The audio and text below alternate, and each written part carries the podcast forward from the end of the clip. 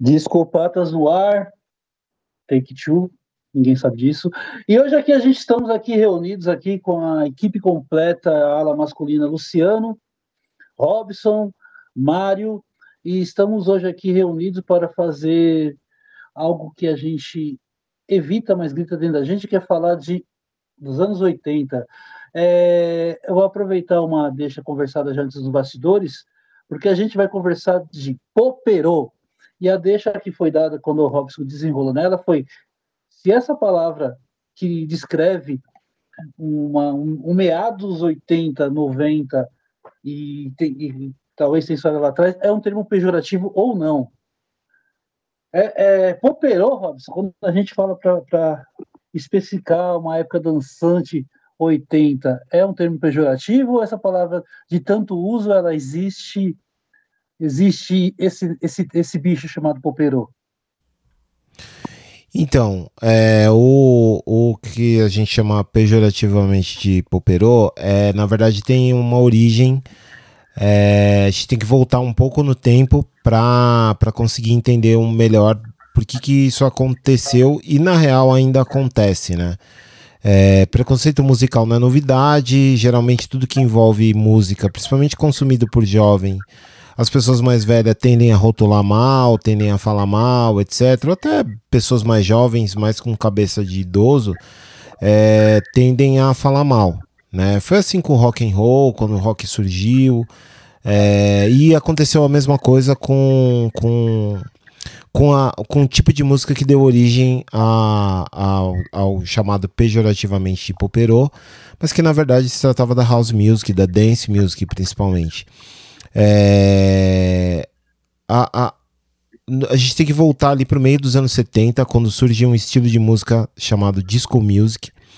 Era um estilo de música extremamente dançante e ficou rapidamente muito popular, mas basicamente ele era feito e consumido muito por pessoas pretas, é, homossexuais pessoas que frequentavam é, discotecas e, e danceterias e tudo mais. Havia também muito consumo de drogas é, na, no meio dessa diversão toda.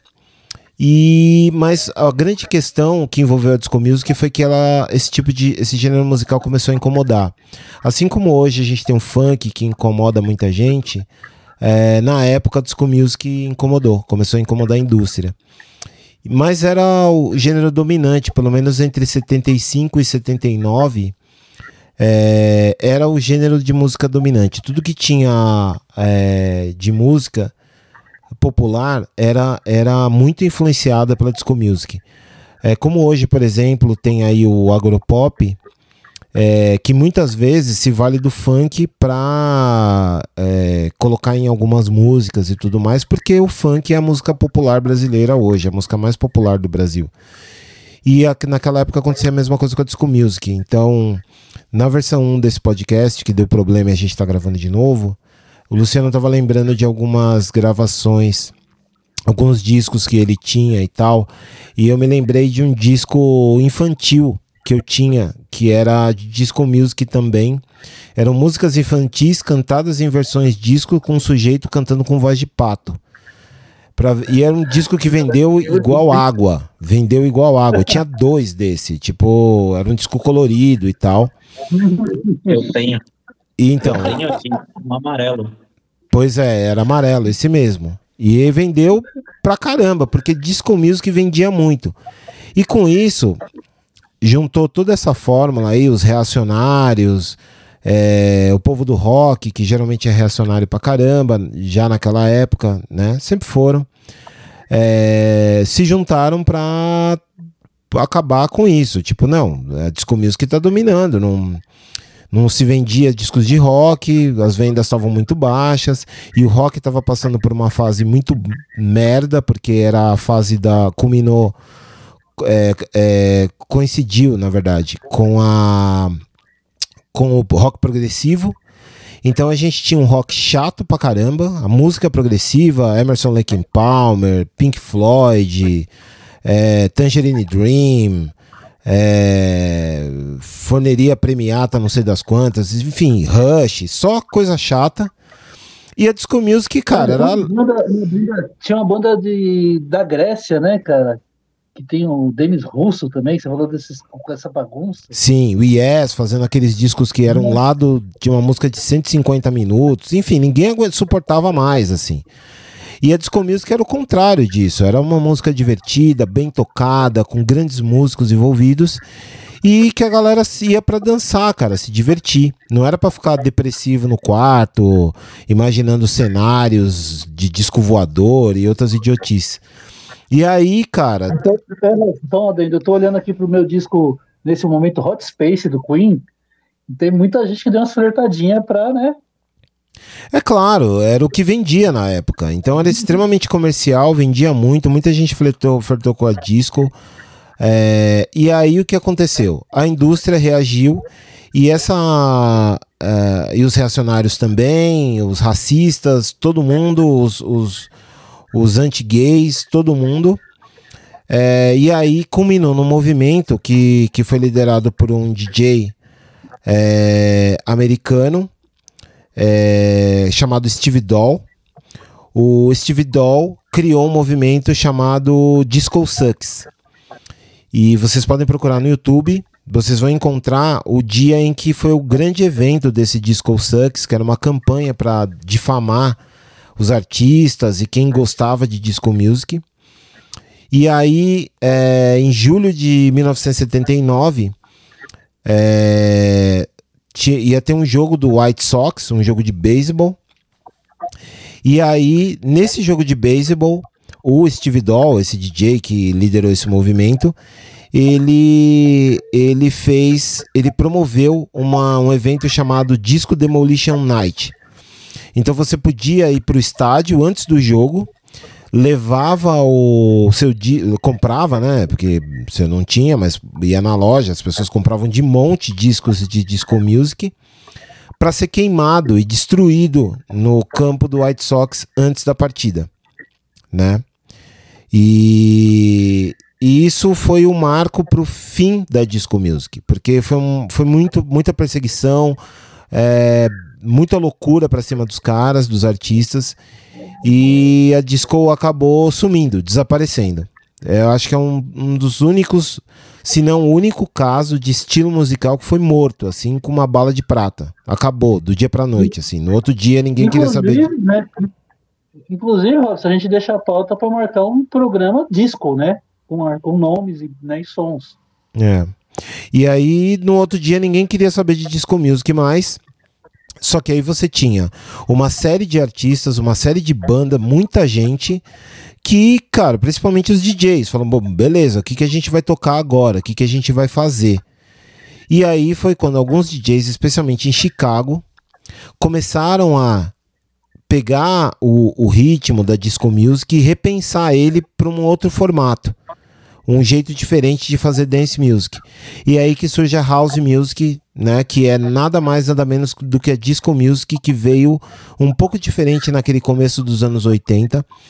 É, e depois isso começa a andar pelos Estados Unidos, também pega muito na Itália é, e no leste europeu.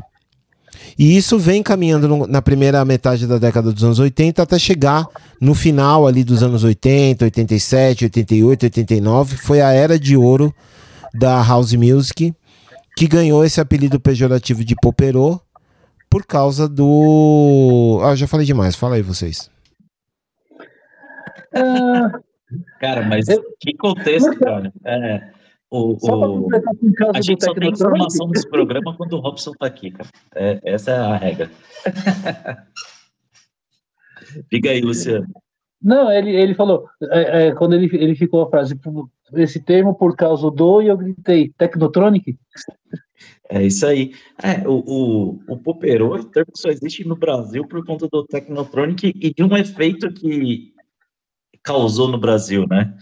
É, que era assim, primeira, primeira coisa, né? Era uma música para você dançar na pista, mas que era super bem produzida, tinha baita bandas, assim, vocais ótimos, e eram músicas que tinham letra, né? É, então, assim, é, é não era só, no, no, assim, eram músicas que tinham, que tinham letra, que tinham uh, todo, toda uma melodia, e o bom brasileiro, quando estava na pista, fazia a sua tradução livre das, das letras em inglês que se, se hoje a nossa população já não, não, não tem afinidade com inglês, imagine há um pouco mais de 30 anos atrás. E aí o, o Pop-Up The Jam do, do Technotronic virou Poperô, né? Cara, a minha percepção da época, assim, da época, em 84, eu tinha 10 anos de idade, 86, 12. E, e nessa época, com a gente, eu tenho uma loja aqui, um sebo aqui em Guanás, o pessoal sabe, sejam todos bem-vindos. É, e é, é uma época de, de, de, salões, né? Sempre teve, mas a, da minha percepção, eu lembro de falar da Toco na Vila, na Vila Matilde, tinha Overnight, é, e tinha esses pequenos. E tinha muito salãozinho de baile também. Tudo, não existia muito, um bairro. Muito, existia, é. Não tinha o seu salão, seu centro comunitário, que, a, que a, o centro comunitário virava o salão, né? É isso aí. É, no começo do, do, Bonifácio aqui, a gente daquela aqui, a, a, Praça Brasil, eu lembro de ter, de, aonde é o clube ali da Praça Brasil, ali chegou a ter um também. E, e a minha percepção era assim, daquele, da, da, daquela garotada que via o povo indo para a festa, né, meu? Via as roupas e a molecada pega aquela vontade. Eu cresci com essa vontade, com esse desejo. E eu lembro que os salões tinham matinê, né, meu? Tinha esse negócio é, de matinê. Né? E aqui a gente tinha matinê do Elite Itaquerense, né, cara? Que era onde a criança, vamos lá usar lá, pôr nesse ponto, a criança, ela brincava de ser adulto. Quando uhum. vocês falam desse jeito de cantar que e o pop DJ vai virando poperô, a gente faz isso de criança desde sempre, né, cara? Ah, sim. essa percepção do de 84, 88, até 90, a vontade de ser adulto, de, de, de querer saber o que, que era tal da Toco, de, de ter um. Eu lembro do episódio do Chris, né, ter uma jaqueta de couro, né? Mas a gente queria ter um bombodiaco, né, cara? Sim. o, o, eu, a minha história foi um pouco parecida, assim, porque também ali do, do meio para o final dos anos 80, eu acompanhava muito, tinha primos mais velhos, né? E, e cara, tipo, era um primo, tinha, tinha um primo que trazia, o Flávio, inclusive, que hoje está velho pra caramba, mas é, na época ele era quem trazia esse, esse som para dentro da, de casa, né?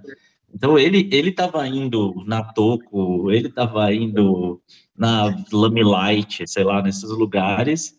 É, aqui em Osasco tinha um clube muito famoso que era o Rhapsody.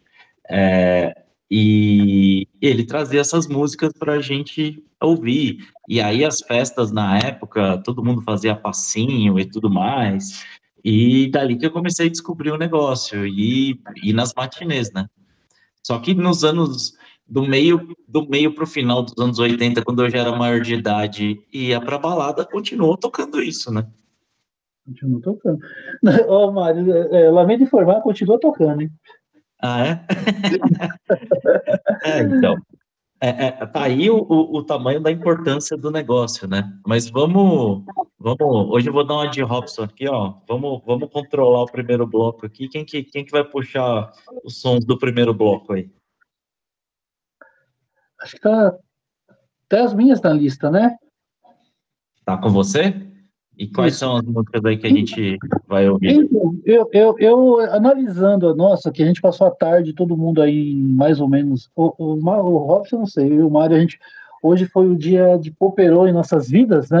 Tocando muita coisa. E como foi difícil hoje, porque, assim, é uma década, né, cara? Você pode falar uma década, porque o Robson fez essa explanação do disco pro, pro, pro, pro house music, não, o nome da coisa é house music, mas o o, o house ele, ele, ele é o 80, a década de 80, 90, é, é o estilo de musical branco, né? Porque o, o, a música preta estava ainda no seu tem o seu tem a sua cena particular, a coisa ainda se misturava bastante, né? O branco ia no som preto, ia para o Zimbábue e tal, mas se você for ver o que sai tanto do pobre para a classe média alta, é, o house domina com, com seus vários níveis de ingressos, né? Mais ou menos, hum. né? Porque tinha muito assim, artista negro envolvido, né? Pra... Tinha o Black Box, é. tinha a, o próprio Technotronic com a Manuela Camose, né? E a Kid K. O Snap. É, tinha o Snap, tinha bastante artista negro envolvido. Sim. É que eu é. digo mais assim, na, na, na, na, na visão público, de, do público consumidor desse tipo de som. O ah, artista... Sim, aqui era o branco que estava indo para danceteria ouvir, ouvir house. Sim, house até vi uma, uma cena boom de hip hop, de, de rap, é, o negro produzia, fazia tudo, tinha toda essa estética, era inclusivo, né? Sempre a música é inclusiva nisso, mas acabava sendo uma, uma coisa. Tanto que também essa barreira, não era barreira, mas essa, essa separação, e assim como o rock era muito separado também, né? Ainda era som de maldito ainda, um pouco a transição. Mas é, quando a gente eu tava vendo as listas da gente, a gente acabou ficando óbvio, e é bom para quem está chegando, para quem não conhece muito, mas assim, se aprofundem, cara. Como foi difícil, não foi, Mário, hoje pegar músicas, são músicas boas. É muito extenso, é muito extenso, é muita coisa. É uma década, cara. Então eu acabei pondo uma coisa que, pra, que é muito icônica. Quando você ouve o toquinho, o som do Noel, para você dar um, é uma música resumida, é assim como, como a música do Technotronic, the Jane, essa do Noel, para mim, é uma coisa assim, tocou, você já vai para a máquina do tempo.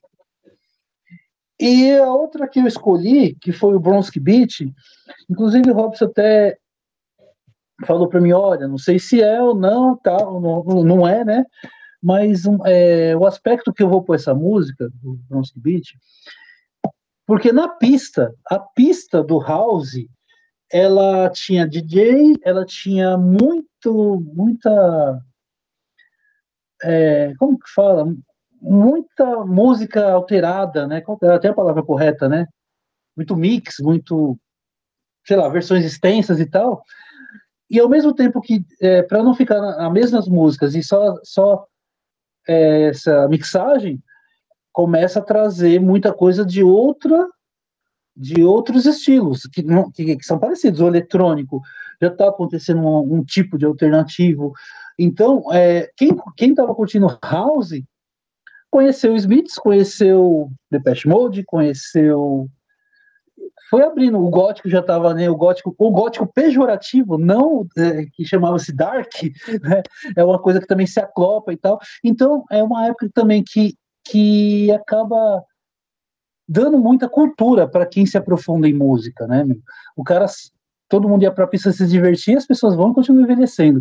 Mas o House ele levou pessoas para música do mundo todo e principalmente o europeu pesado, né? E Bronski Beat é uma coisa que vem nessa mistureba.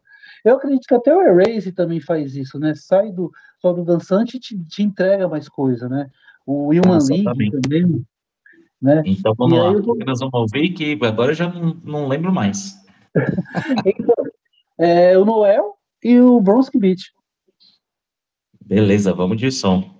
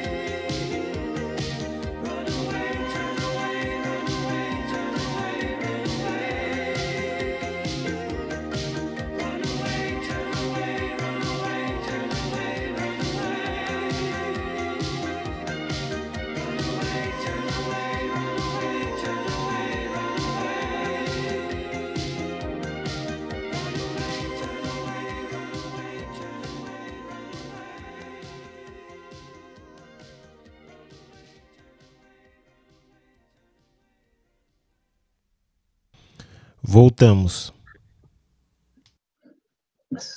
Esse voltamos é. É Robson. Voltamos já é clássico. O, o, Rob, o Robson ele se recusa a fazer a abertura e falar de psicopatas, mas esse voltamos é dele. Ninguém toma. O que, que a gente ouviu aí, Luciano? Ouvimos Bronski Beat, Small Boy. Eu vou fazer mais um comentário sobre essa música porque a gente tinha videoclipes, né, meu? A gente não. Existia um mundo sem internet, jovens e a gente esperava nossa, o que a gente gostava, por sorte, passar em algum canal até ter toda a mãe MTV para continuar esperando passar o que a gente queria. E eu lembro antes é, de ver esse, quando eu vi esse clipe, eu, eu, eu acredito que um jovem, para mim jovem, foi a primeira vez que eu tive a noção de uma vida homossexual é, porque quem, quem, quem é criado nos 80, você já pega um kit de, de opressão, um kit de opressão opressor. Você acaba nos anos 80, você já sabe o que, que vai rir, o que, que tem que zoar, o que tem que ser feito e quem que já está na escória da sua zoeira do, do, do, do apontar dedo. E esse clipe, ele, ele dava, para mim, foi uma quebra, porque ele dava assim, nossa, é, olha, olha, olha, explicando em sentimento e em sofrimento o, o rapaz homossexual, o rapaz com um amor diferente, um rapaz. Esse clipe eu acho um filmão, cara, um filmão, e me deu essa noção de que não era apenas é, o que o anos 80 me ensinava de seres a serem exterminados ou serem viverem de chacota.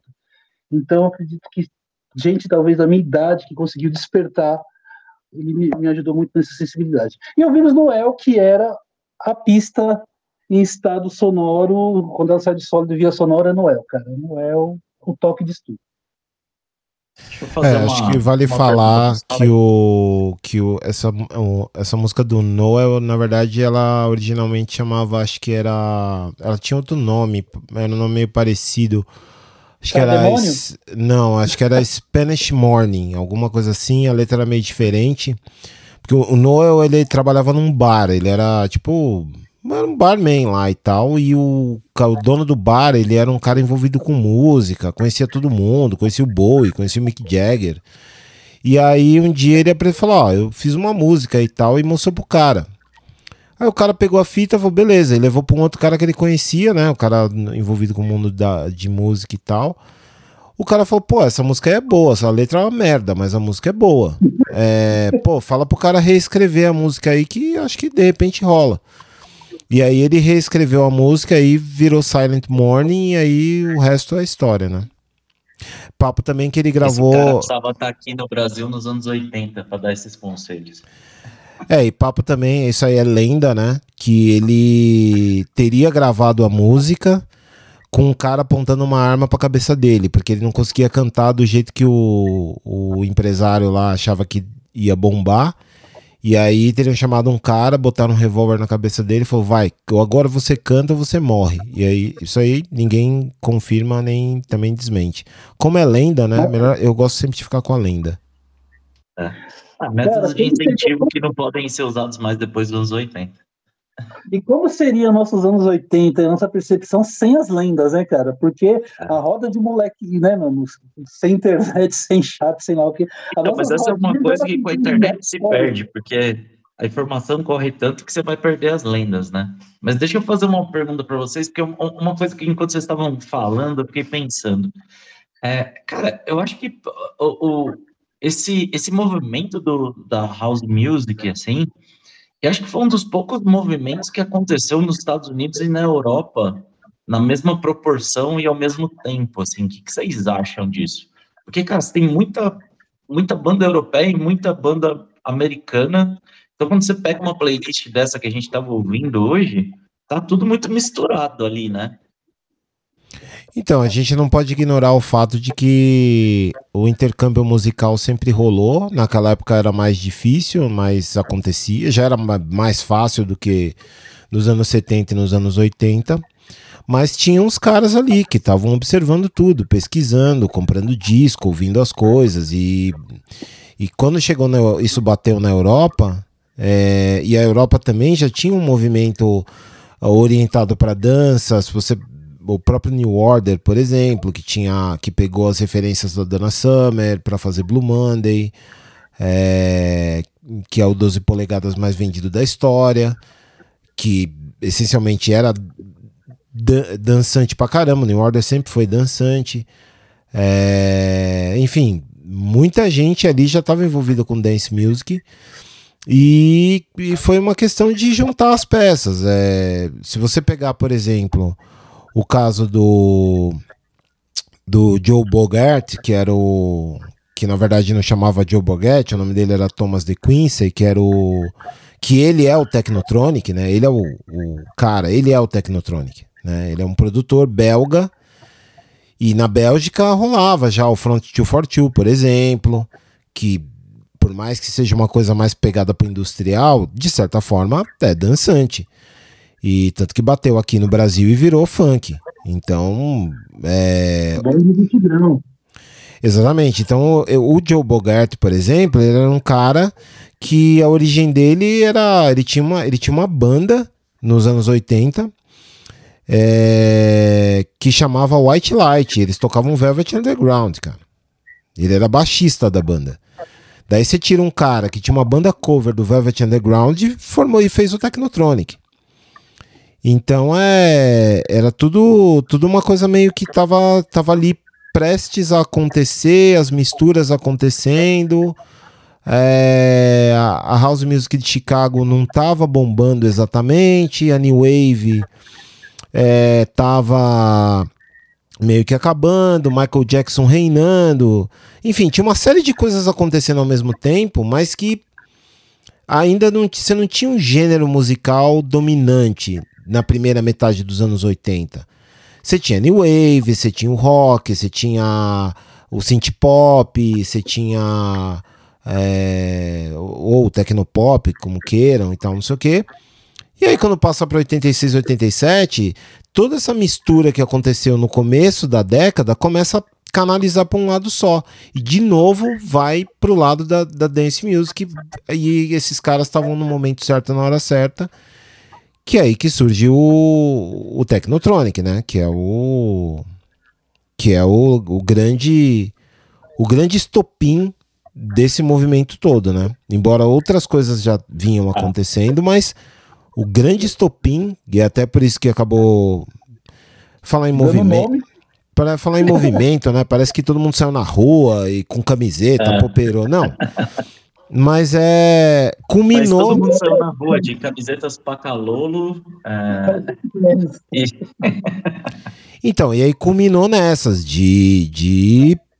Falou, cara, é agora vai acontecer. E esse cara, que é um gênio, na minha opinião, é, o, o Joe Bagart, ele vai e, cara, tem essa, a experiência de músico dele, colocou ele nesse lugar de fazer um puta som que pelo menos quando eu ouvi a primeira vez, aí eu queria até deixar a pergunta para vocês como foi a primeira vez que vocês ouviram Pump Up the Jam, mas eu lembro exatamente onde eu tava para mim é um marco, assim. Tipo, eu tava na minha casa, era um sábado à tarde de dezembro, tava meio chovendo, era começo do verão.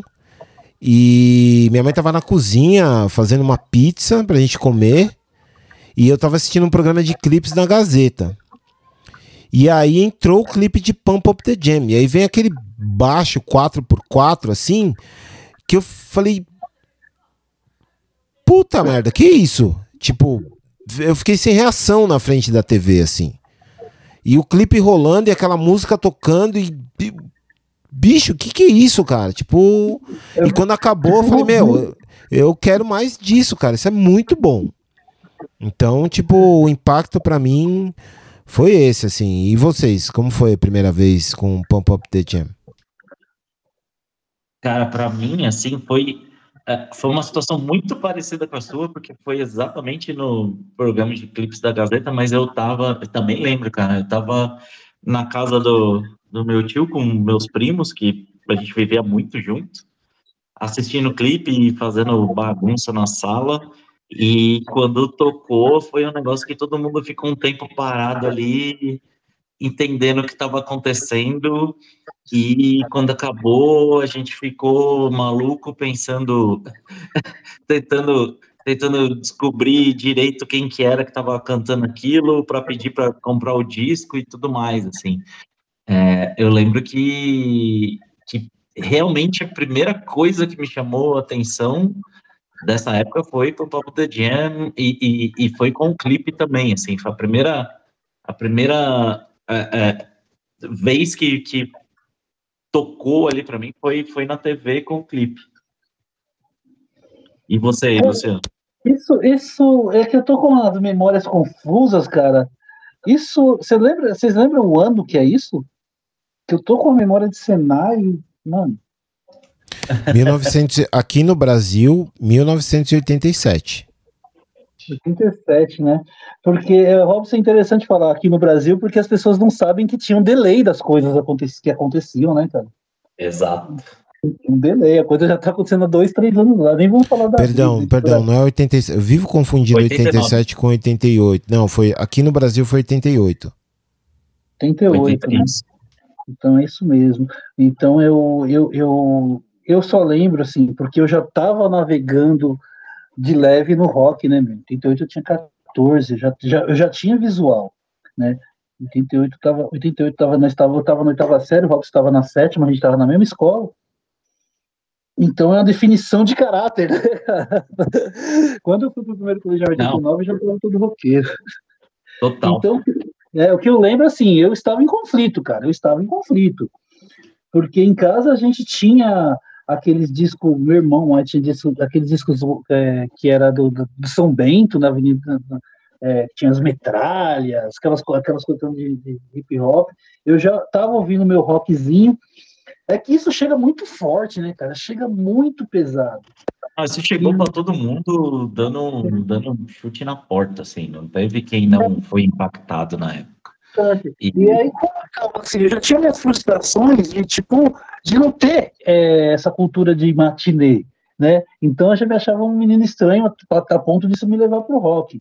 Né? Então eu já, já não estava no mainstream do, do, da linha evolutiva. No, no, meu prédio tinha tinha quem era do mainstream, se é como chama mainstream, é o que estiver acontecendo, né? Ah, o disco de novela da vez, ou o pessoal que estava no samba, que podia. Eu era proibido de tudo e inventei meu próprio mundo, que era o rock. Mas quando chega isso, que não dá para voltar, é, é foda mesmo, é muito foda. Então isso até é, é, é, quando você tem que xingar algo que você tá vendo que é legal, para você ter personalidade. E o Robson sempre por perto, mostrando muito som de outro lado, né? Meu Robson não vestiu camiseta de roqueiro, assim, vestiu camiseta não estou falando literalmente, né? O Robson sempre foi livre. Então, deixa, eu descrever, Robson... deixa eu descrever a cena. Eu chegava no prédio do Luciano, é, a gente saía da escola de manhã e aí de tarde eu dava sempre uma passada lá na, na no prédio do Luciano. Chegava no, no prédio, assim, chegava na entrada, tinha um monte de gente de camiseta preta, geralmente todo mundo fedido, que era o pessoal do metal. Chegava lá, tava o Luciano, tava o Alessandro, Tava o Reco. Quem mais? Sempre ali na escadinha, né? Sempre é, ali na o resto do, do, do, gótico do Bonifácio também, que tinha o Alan, tinha a França, só quando eu comecei com Isso. também. Então... Exatamente. Aí eu chegava lá, eu chegava colorido, eu era o cara da Pacalolo, aí chegava lá, tava aquela nuvem preta de gente fedida, cheirando mal.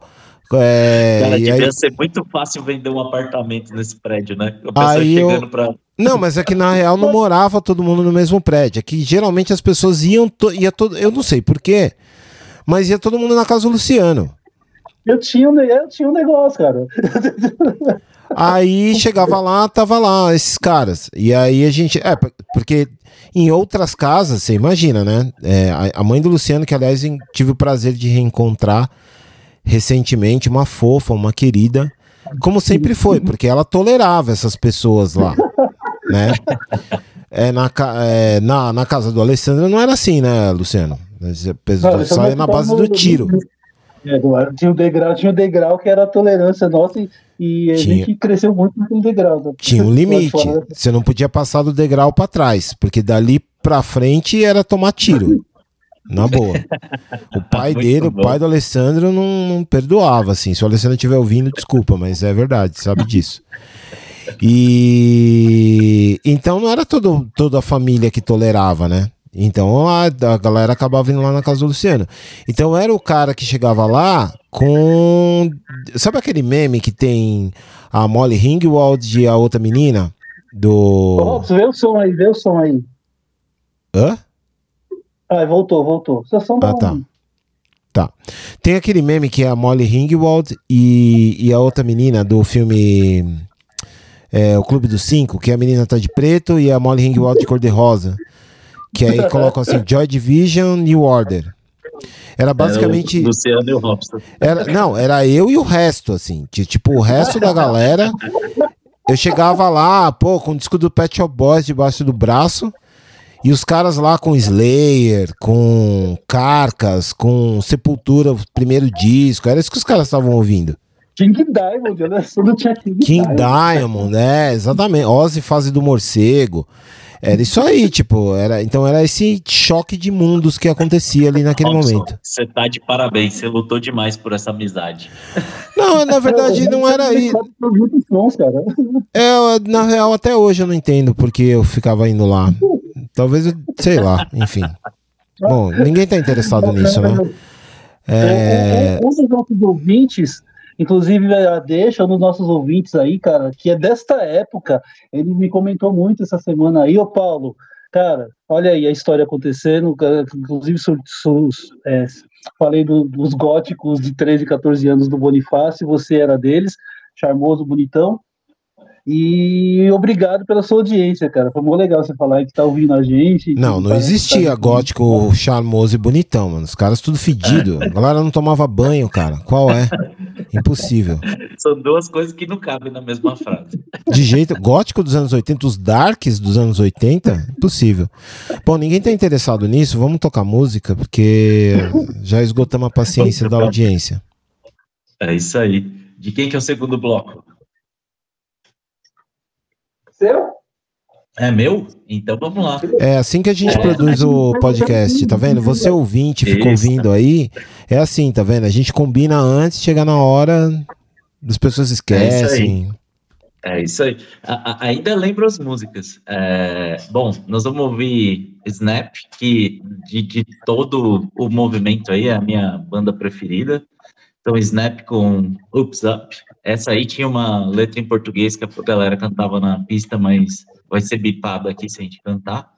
E CC Music Factory com Gonna Make You Sweat. Vamos de música aí.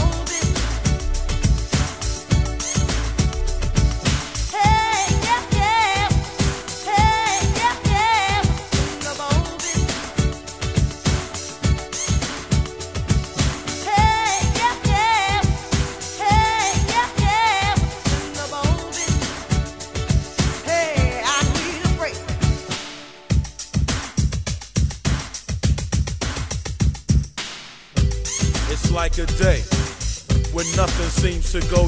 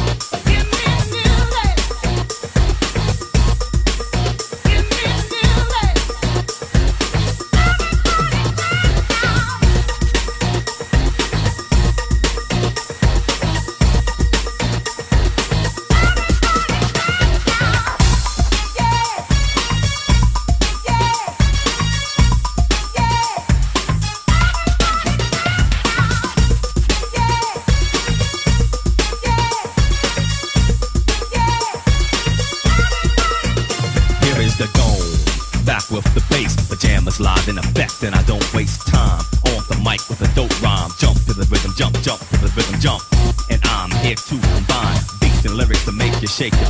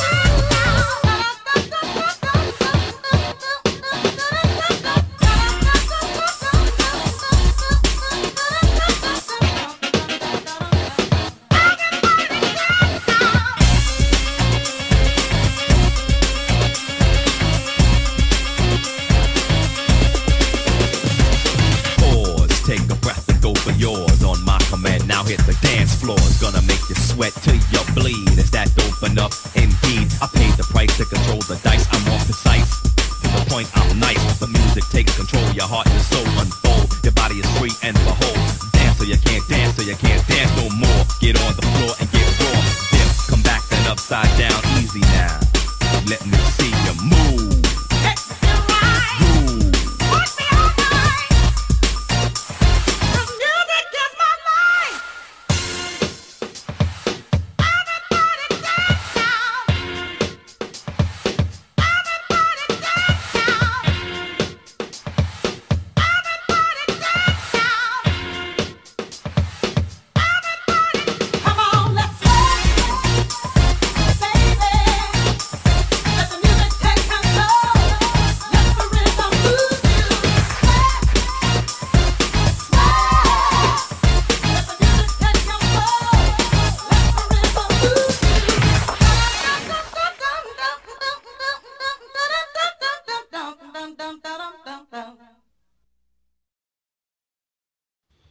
Voltamos. Bora. Ouvimos aí Snap com Ups Up, CC Music Factory com, uh, com Gonna Make You Sweat, o famoso Everybody Dance Now, que também é outro, outro ícone da época, né? O Snap era muito legal, eu gostava muito de Snap. Era não, eles ainda estão por aí, eles estão sempre relançando é, versões atualizadas, remasterizadas desses clássicos e tudo mais. Mas eu lembro do show do Snap no Brasil. Eu, eu quase fui nesse show. Eu não fui porque eu já estava trabalhando. E mas e aí não podia ir, enfim, não dava tempo, sei lá, não, acabei não indo. Mas o Snap é uma, foi um grupo muito legal, assim, alemães, né? E eu, na, é- eu, depois que eu sou, muitos anos depois que eu soube que era alemão, porque, pô, os caras tudo preto. Eu só fui. É, Eu fui descobrir na foi época da internet. Exatamente o que eu ia falar. Falei, Cara, cara, como aquele cara pode ser gigante. alemão? Exatamente. O cara é um baita do negão do Bronx e alemão. Então, puta, mas Snap é muito legal, eu gosto muito. E é uma das bandas que acabou nos anos 90 sendo, pelo menos aqui no Brasil, vítima de uma. de uma. O que eu posso dizer? De uma deturpação, né? Porque uma das melhores músicas deles, né, que é Rhythm as a Dancer, que é uma música incrível, é linda, tem uma versão no Spotify que é de quase oito minutos, assim, é espetacular a música, mas que foi usada na trilha sonora de uma novela. Bem no. Essa novela tinha. Eu não fugi, eu não sei se é Explode Coração, não lembro agora que novela era. É, tinha uma cena do Clube das Mulheres. Aliás, muita gente chama essa novela de Clube das Mulheres, mas não era. era tinha um Clube das Mulheres lá na novela. E toda Puta, vez. mesmo. Toda vez que eles estavam no Clube das Mulheres, tocava Rhythm as a Dancer. Então, tipo, é impossível para quem viveu naquela época ouvir Rhythm as a Dancer e não imaginar os caras de sunga rebolando, dançando, enfim, fazendo polidense, sei lá. É uma maldição que colocaram na música. Nessa música, exatamente. E É, aí. E sabe que, cara, isso, né? É, é- é- é realmente, cara, essa música ficou marcada por, essa, por essas imagens lamentáveis. Vocês me fizeram pensar Mas, uma teve, mas coisa. tem uma, mas tem uma, aí tem uma maldição ao inverso, né? Que com a música do CNC Music Factory, que é o inverso. É, não, não o caso de Gonna Make You Sweat, mas é, também nos anos no- já nos anos 90, acho que 95, 96, tinha uma novela das sete é, que tocava uma música super lenta do, do, do CNC Music Factory. Não era nem uma coisa meio dance, assim, já era uma coisa mais. que era Take a Talk.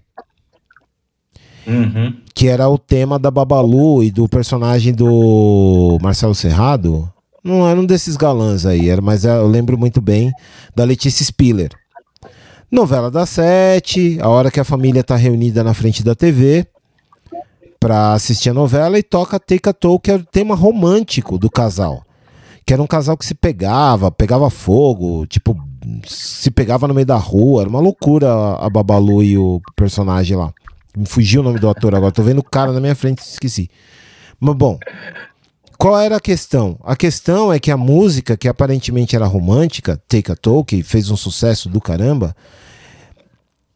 Aliás, vocês sabem do que é a letra de Take a Talk? Não, não sei. Mas vocês sabem de que música eu tô falando?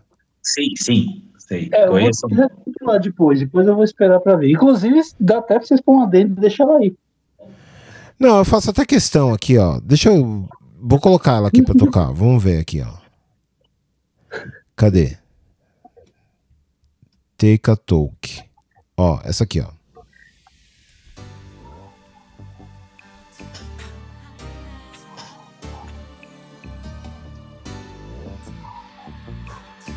Só tá tocando pra você, Robson. Só tá tocando pra mim? Então dane-se. É, bom, procurem aí no Eu vou Spotify. Essa pauta tem série ela na, na playlist, então Procurem aí. voltamos com É, voltamos. agora Bom, que o lance é que Take a Talk, essa música super romântica, na verdade era, era uma música romântica, mas dedicada à maconha. É uma letra. É mesmo, cara. A Take You Higher, Higher. Não tem Não, Take a essa. Take a Talk é dar um tapa.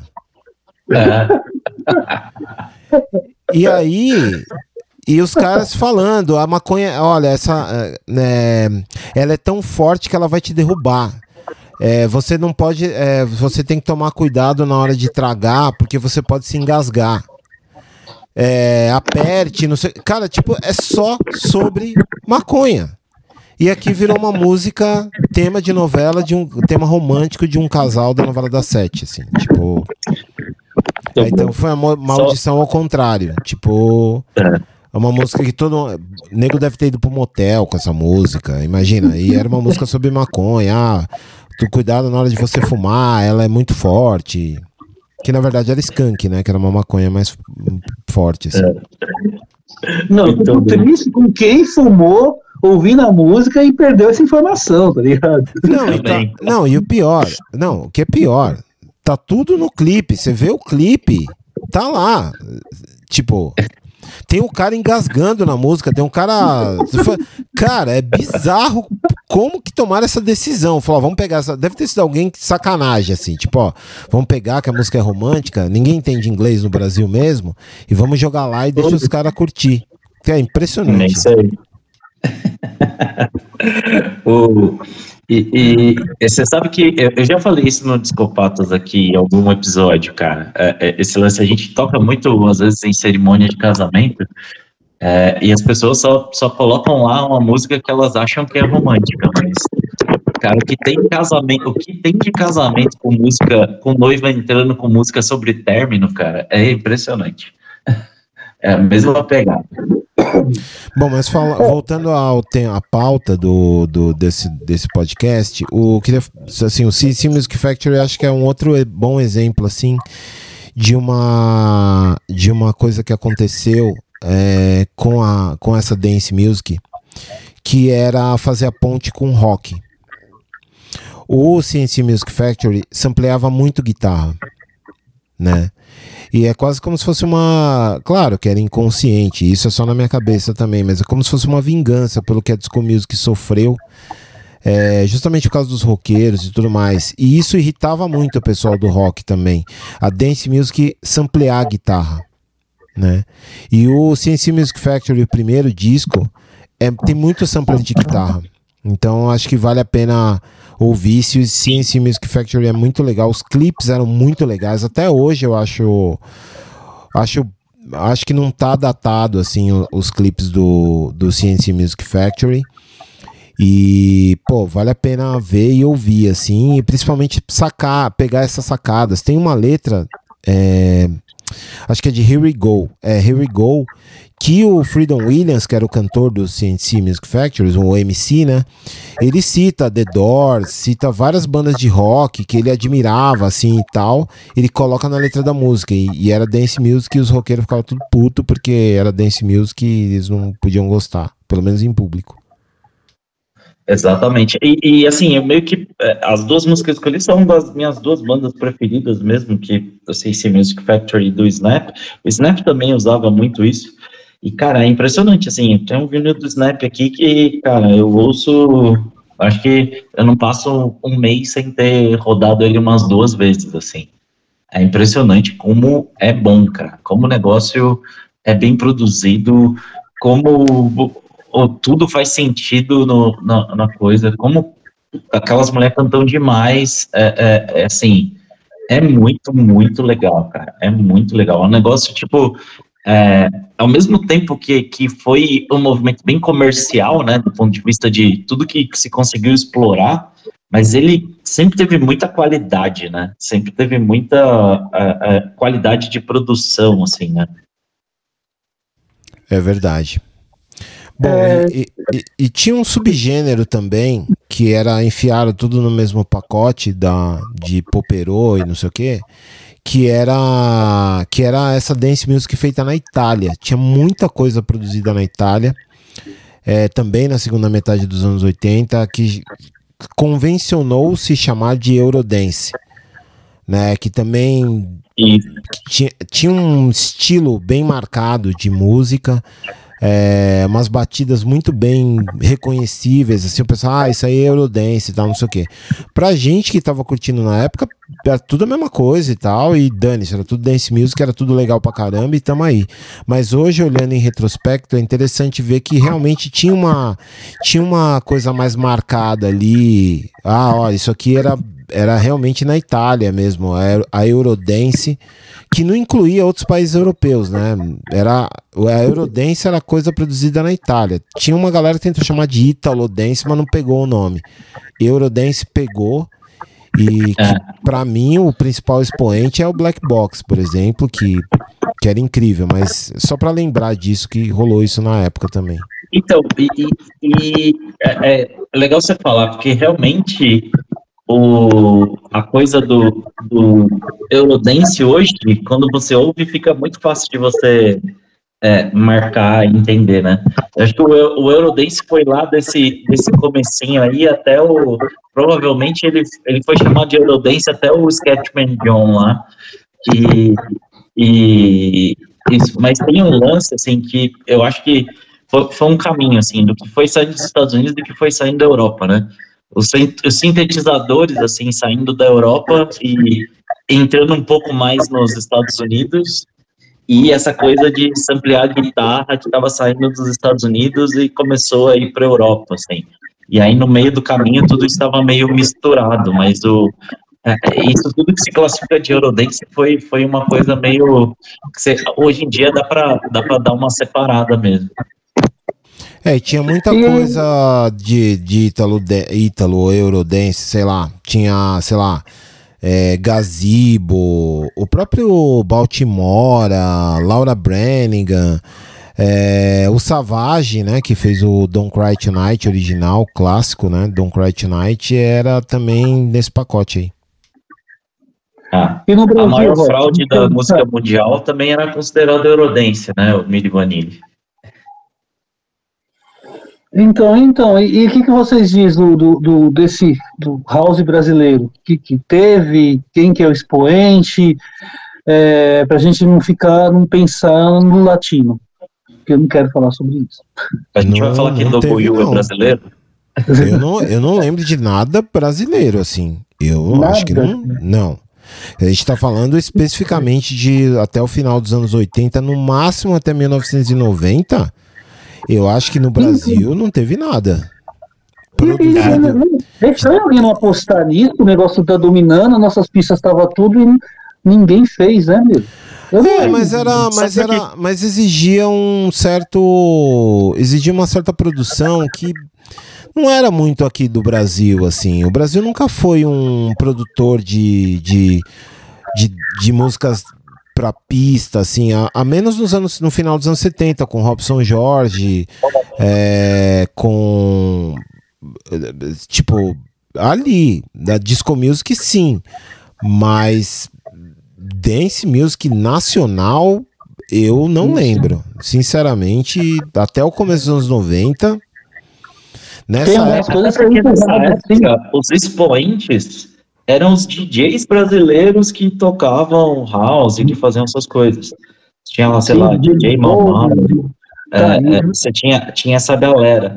E, e outra coisa que também marcou muito, que mostra que não teve produção brasileira ali, é que assim, tinha o disco de vinil da danceteria. Então tinha, o- tinha a coletânea da Toco, a coletânea de não sei o quê. E basicamente eram as coletâneas de, de- do house internacional ali que tava rolando, né? Do DJ da Overnight. casa, né? Overnight. Bom, Overnight, então nós vamos total. ficar mesmo com, vamos ficar mesmo com Latino e Vini. Pô, sabe que eu tive um Não, mas choque? esses caras aí é final dos anos 90, É. 2000. Não, nem. Não, nada a ver.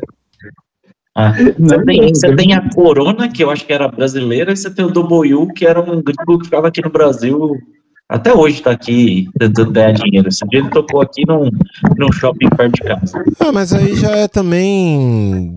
Já também já era do meio mais- pro final dos anos 90. Já, já tinha indústria. Não, já não. Nada a ver também. Não. Não. Exatamente. Não, Bom, esses- vamos de música no terceiro bloco aí? Agora do Robson? É, bom, eu escolhi para tocar aqui é, Tom Hooker com Looking for Love, que é um clássico de 1986, é, pré-explosão da dance music. Essa música é de 86, mas ela foi estourar aqui no Brasil entre 89, 88 e 89. 88 eu vi muito Looking for Love. É... Ô, vocês querem parar de passar barba no microfone? Tipo, tá um barulho bizarro aqui. É o Luciano, né? Ninguém consegue ver. Eu, como sou sempre o culpado, mas tá- provavelmente serei eu. Mas enfim, vamos lá. Então, eu ouvi muito Looking for Love, é uma, é uma música que, tipo, me leva pra aquela época, assim, de- verão de 88, banco de trás do carro do meu pai, assim. Tom Hooker, que era é, é o codinome, né, do Thomas Beecher Hooker. É um cara que foi pra Europa e era, era baterista também, montou uma banda, não fez sucesso. E aí, quando começou essa a onda de, de coisas dançantes na Europa, ele resolveu investir e fez esse clássico aqui, que a gente vai ouvir, é uma das minhas preferidas é, dessa época. E inclusive é a, é a primeira música que tá na minha playlist de- sobre essa época, assim, é Tom Hooker. Às vezes eu não consigo nem passar para as outras de tanto que eu gosto, eu fico repetindo, que eu gosto muito, ela tem uns climas, umas viradas assim muito legais. É, e depois a gente vai ouvir Black Box com Everybody, Everybody, e que também eu já citei antes, o Black Box é uma é também um desses projetos, né? Tinha um produtor por trás, uma cantora que cantava demais, assim. Mas é, na volta eu comento melhor. Então a gente vai ouvir Tom Hooker, Looking for Love, Black Box, Everybody, Everybody. E daqui a pouco a gente volta com o encerramento do programa e com mais gente mal cheirosa.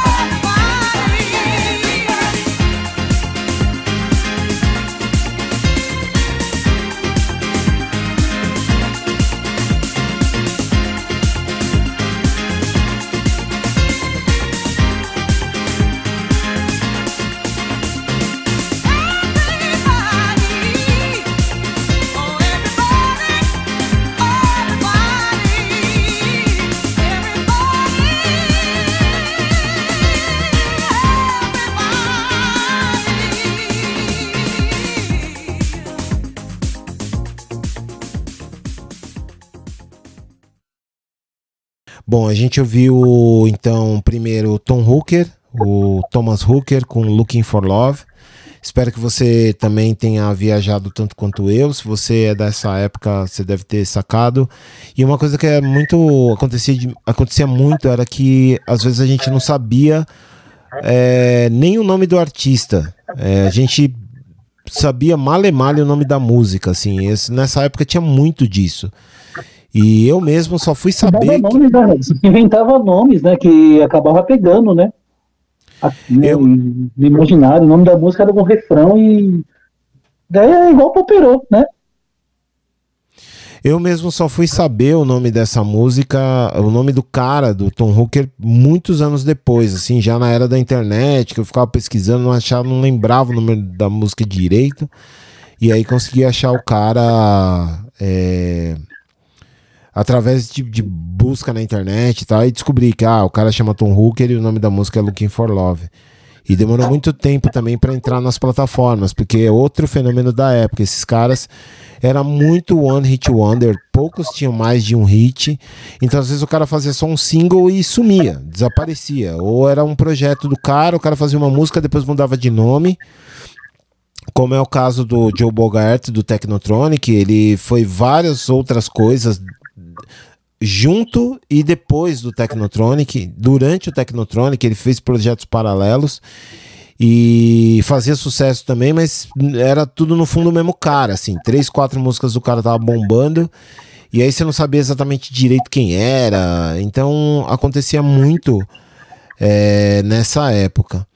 E aí a gente na sequência a gente ouviu o Black Box, é, que também era uma banda de produtor, mas é, contava com uma com uma com uma grande cantora é, que era da Bélgica, negra, chamada Catherine Quinol. É, provavelmente ela devia ser imigrante, né? Negra na Bélgica com esse nome. Provavelmente ela imigrou, mas assim uma das principais vozes da, dessa dance music do final dos anos 80.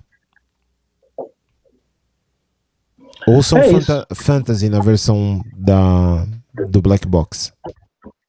Inclusive eu vi muito hoje, acho da hora, meu, da hora e o menino que trabalha aqui, o Lohan, ele, ele identificou como a, a original e falou, jogou fora e passou para essa aí agora. Agora ele ouve a, tua, a versão que ele aprendeu com a tua playlist. Não, com todo respeito, que- a versão do Earth, Wind and Fire não chega nem perto de Fantasy do Black Box, assim. Ah. E, e uma coisa que eu descobri depois de velho, né? Porque aí você começa a ter acesso ao, aos discos, às produções originais. Cara, a, a maior parte dessas músicas não eram músicas radiofônicas de três minutinhos, três minutinhos e meio, assim. É, boa parte delas ali, puta, música de seis minutos, de sete minutos, é, é, assim, o, o negócio foi muito pensado para tocar na pista mesmo, assim, né? Não, não era o lance, tinha os clipes, tinha tudo ali, a, a- promoção da coisa, mas os caras que estavam produzindo, estavam muito pensando muito mais na pista do que no rádio, né?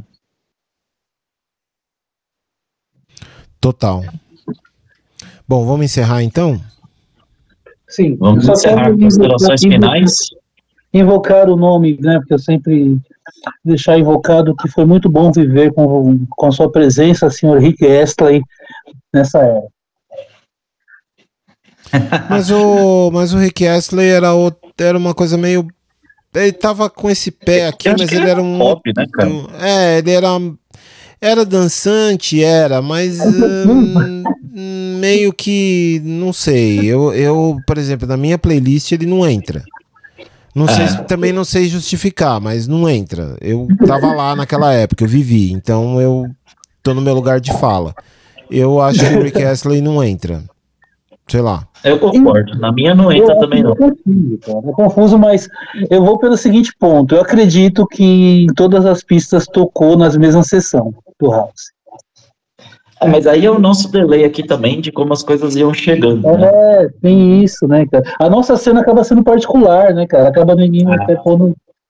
Não, tudo que aconteceu no Brasil até o final dos anos 90 é, é diferente, né? Porque tem o delay, né? E, mas, por exemplo, na Europa, eu acho que dificilmente colocariam ele no mesmo, no Sim, mesmo sim. balaio. Não, ele era um, era um cara daquela época, ponto. Ele é um cara daquele momento, um cantor daquele momento, mas não, ne- não nesse caso aqui. Eu acho que é outra. É outra coisa. Ah, mas é bom também. Não, Também é bom pra caramba. Não, é muito bom. Não, Rick Astley é bom pra caralho, assim, muito bom. Ó, Cara, eu, eu, eu, eu adoro ficar vendo vídeos no TikTok dos ingleses andando de carro e começando a cantar a, a, a música do Rick Astley e, e as pessoas andando na rua e completando a música, assim. É um fenômeno. Na Inglaterra, assim, não existe um inglês que não saiba cantar de cor a música. São as conde- são as considerações finais, a minha já foi essa, polêmica feita, eu venci. Agora em você. E de- digam tchau. Cara, minhas considerações finais aqui são basicamente é, ouça, ouça tudo que a gente falou aqui que vale a pena. E, puta, agradecer também a audiência, cara. A- a- o projeto tem pouco tempo aqui na versão podcast. A gente está tendo um feedback muito legal. Estamos vendo o número de ouvintes, de assinantes crescendo. É, comenta lá nos episódios. Nos episódios sempre tem ali a caixinha de perguntas ali, comenta ali que o feedback é sempre bem-vindo. Segue a gente no, no Instagram também, Desculpatas Underline Oficial, para você ficar por dentro aí do que a gente está aprontando e continue divulgando para seus amiguinhos aí. Ah, e uma coisa que aconteceu com o meu amigo que, que ele comentou, comentou não, a gente acabou conversando, que tipo, já tem gente que não sabe que a gente tem um canal no YouTube. Então já tem uma. Então, isso é um canal no YouTube, talvez em algum lugar você vai achar aí, a gente vai voltar ainda um dia ao vivo. Ao vivo não, a feitos, em carne e osso. É, a- antes a nossa audiência era cinco pessoas, agora são seis. Então aumentou bastante. Bom, gente, então vamos. É isso aí. A vamos... meta é chegar a 10 no final do mês. É. É, vamos então encerrar com a música que deu o nome, de certa forma, a essa pauta, né? Que é Pump Up the Jam. E aí você deve estar se perguntando que você ouviu até aqui, né? Se você é uma heroína ou um herói da resistência e conseguiu ouvir até aqui, é, você deve estar se perguntando, pô, mas se a música chama Pump Up the Jam, o que, que tem a ver popero? É porque Pump Up the Jam é o nome da música, mas no refrão ela falava Pump It Up. E aí a gente aqui no Brasil é, só reduziu para popero. Então, é, por isso. E, bom, essa música é um clássico. Espero que você sinta algo quando você ouvir os primeiros acordes. Se você nunca ouviu, é, Pump Up the Jam. E uma curiosidade sobre essa, essa música, ela foi, ela era cantar, a vocalista da banda era Yaki Kay, que na verdade ela era, ah, o nome dela era Manuela Camose, ela nasceu no Zaire, eh, no continente africano, né, que hoje o Zaire eh, chama República do Congo, e, e os pais dela se mudaram para a Europa e tudo mais, e, e foi lá que ela eh, se mudaram para a Bélgica, né? Então dá pra gente sacar que tinha uma imigração interessante isso, tinha uma imigração africana do continente africano para a Bélgica ali nos anos 80, né? Quem tiver mais interesse ou souber o porquê disso, manda mensagem pra gente e fala. E e aí, mas ela, não era ela quem aparecia no, no clipe. Se você for ouvir no, for ver no YouTube, você vai ver uma outra pessoa, não é aquela mulher negra que aparece. Ali não é a Manuela Camose, não é a Yaki Kay. Era uma modelo também, que também cantava, né? Então não é totalmente golpe. Era a Feli, que era a modelo. E cantava também. Mas a voz era da Yaki Kay, que depois apareceu. E uma outra curiosidade é que na letra ela, fa ela fala Awa, a place to stay. Muita gente acha que ela. Muita gente cantou, e eu também cantei a vida inteira, I want a place to stay. Mas na verdade ela está se referindo a um lugar no Congo que chama Awa. Então ela tava falando que Awa era um lugar para se ficar e não I want a place to stay, eu quero um lugar para ficar. Então fica aí essa dica inútil para você. E você já pode começar a cantar certo Pump Up the Jam, que é a música que a gente encerra o podcast hoje. Obrigado por você ter ouvido até aqui. E se você também puder deixar five stars pra gente, ajuda bastante a espalhar o podcast, tá bom? Valeu e até qualquer dia. Valeu.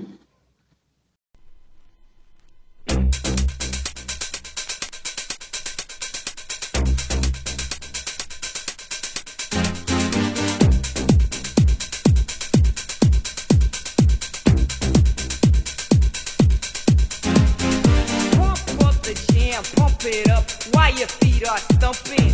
And the jam is pumping. Look ahead, the crowd is jumping. Pump it up a little more, get the party going on the dance floor. See, cause that's where the party's at, and you find